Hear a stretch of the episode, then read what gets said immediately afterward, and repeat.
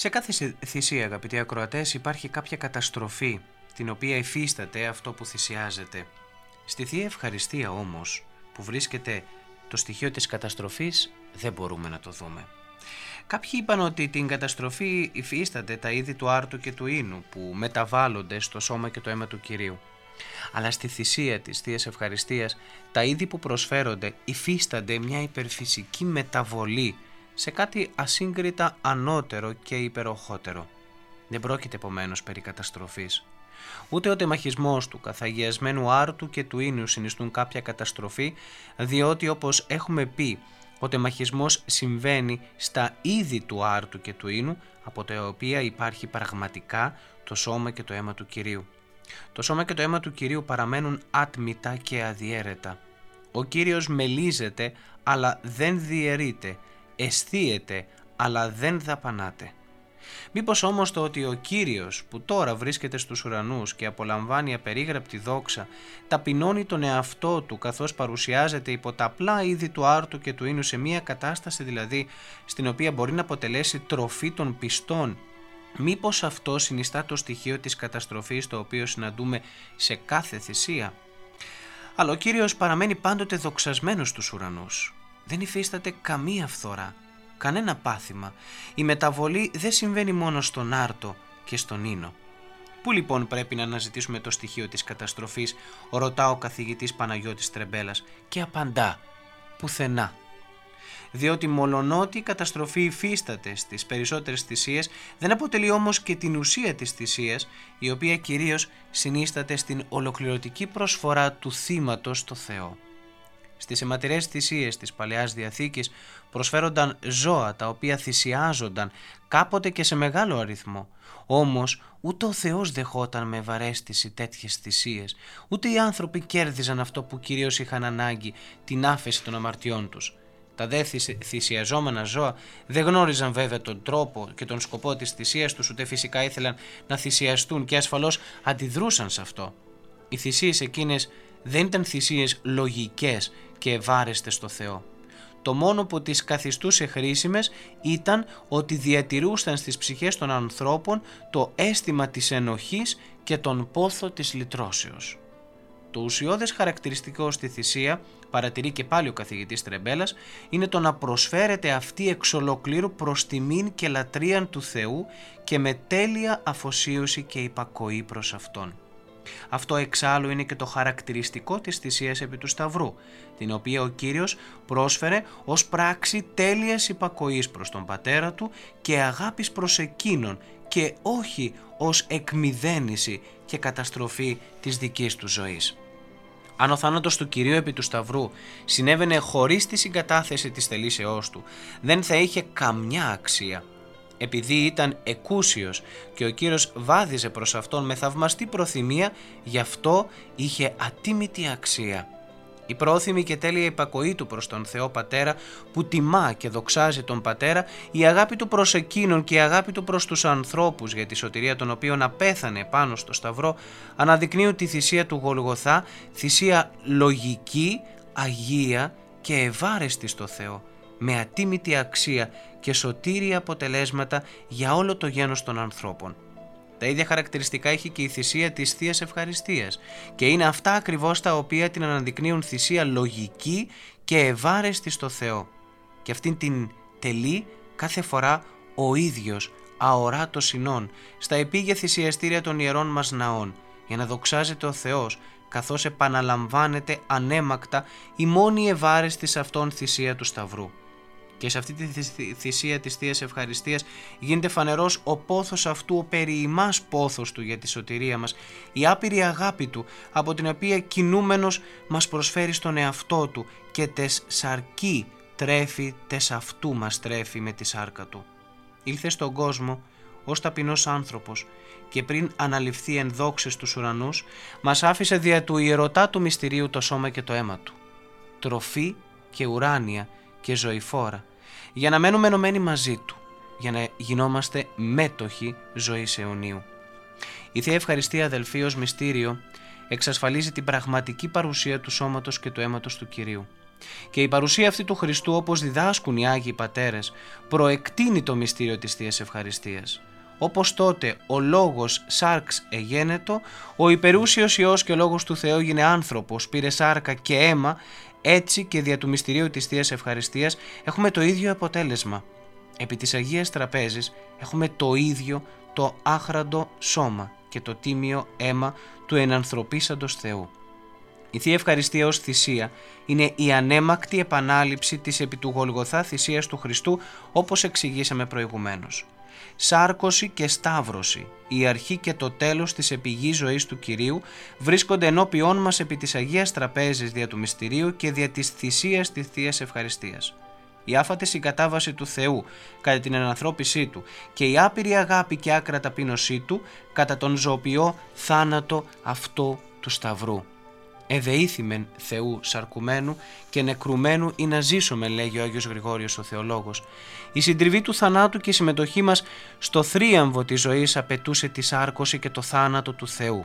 Και αυτά τα μεγάλα και θαυμαστά, τα ασύλληπτα και συγκλονιστικά, τα θυμόμαστε και τα βλέπουμε σε κάθε Θεία Λειτουργία.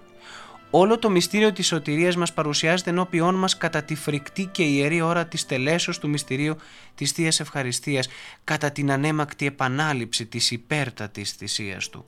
Και εμείς συντετριμένοι και συγκλονισμένοι με τις ψυχές μας, με τις ψυχές μας πλημμυρισμένες από ευγνωμοσύνη για τον πλούτο της αγάπης του Κυρίου και το πλήθος των ανεκτήμητων δωρεών Του, στεκόμαστε μπροστά στο ιερό θυσιαστήριο του ναού μας, επί του οποίου βρίσκονται τα καθαγιασμένα τίμια δώρα και απευθυνόμενοι προς Αυτόν παρακαλούμεν και δεόμεθα και οικετεύομεν, καταξίωσον ημάς, μεταλαβήν των επουρανίων σου και φρικτών μυστηρίων ταύτης της ιεράς και πνευματικής τραπέζης, με τα καθαρούς συνειδότος, εις άφησιν αμαρτιών, εις συγχώρησιν πλημελημάτων, εις πνεύματος Αγίου κοινωνίαν, εις βασιλείας ουρανών κληρονομίαν, εις παρησίαν την προσέ, μη εις κρίμα ή εις κατάκριμα.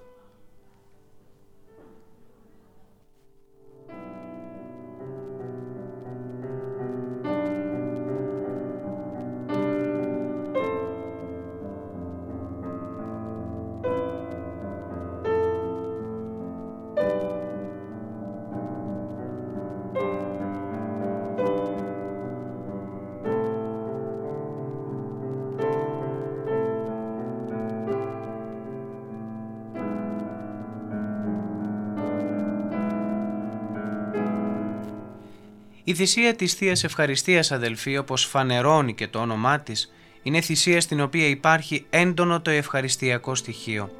Όπως μας πληροφορούν οι Ιεροί Ευαγγελιστές οι οποίοι διηγούνται όσα συνέβησαν κατά την αλυσμόνητη εκείνη νύχτα της παραδόσεως των φρικτών μυστηρίων ο Κύριος πριν καθαγιάσει τον Άρτο και τον Ίνο απίφθηνε ευχαριστία προς τον Θεό Πατέρα. Λαβώνω Ιησούς τον Άρτον και ευχαριστήσας λέγουν τον έκοψε σε τεμάχια και άρχισε να δίνει στους μαθητές του λέγοντας «Λάβετε φάγετε, τούτο εστί το σώμα μου» και κατόπιν λαβών το ποτήριον και ευχαριστήσας έδωκεν αυτής λέγον «Πίετε εξ αυτού πάντες, τούτο γάρεστη το αίμα μου». Ευχαρίστησε και τις δύο φορές πριν παραδώσει το σώμα του και πριν παραδώσει το αίμα του στους Αγίους Αποστόλους. Δεν μας παρουσιάζουν τα Ιερά Κείμενα το περιεχόμενο της ευχαριστίας εκείνης, ασφαλώς όμως είναι δικαιολογημένο να υποθέσουμε ότι ο Κύριος ευχαριστεί τη μοναδική εκείνη ώρα τον ουράνιο Πατέρα, διότι καθώς φτάνει στο τέλος της επιγείου πορείας του, πρόκειται να προχωρήσει στην επιτέλεση του υψίστου σκοπού της ζωής του, να προσφέρει ως ο Μέγας και αιώνιος αρχιερεύς την ατίμητη θυσία του Σταυρού, δια της οποίας θα οδηγήσει στη σωτηρία το γένος των ανθρώπων.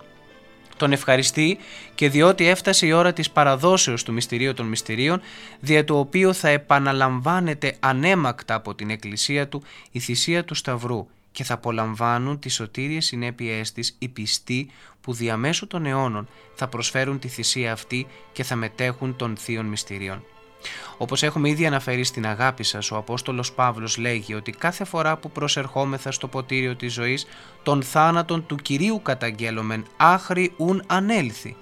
Κηρύττουμε και ομολογούμε δημόσια με πίστη και ευγνωμοσύνη τον θάνατο του Κυρίου που τον υπέμεινε για τη σωτηρία των ανθρώπων. και η ομολογία και η ανάμνηση αυτή θα γίνεται αδιάκοπα μέχρι τότε που θα έλθει ο καιρός και ο Κύριος θα έλθει κατά τη Δευτέρα του παρουσία.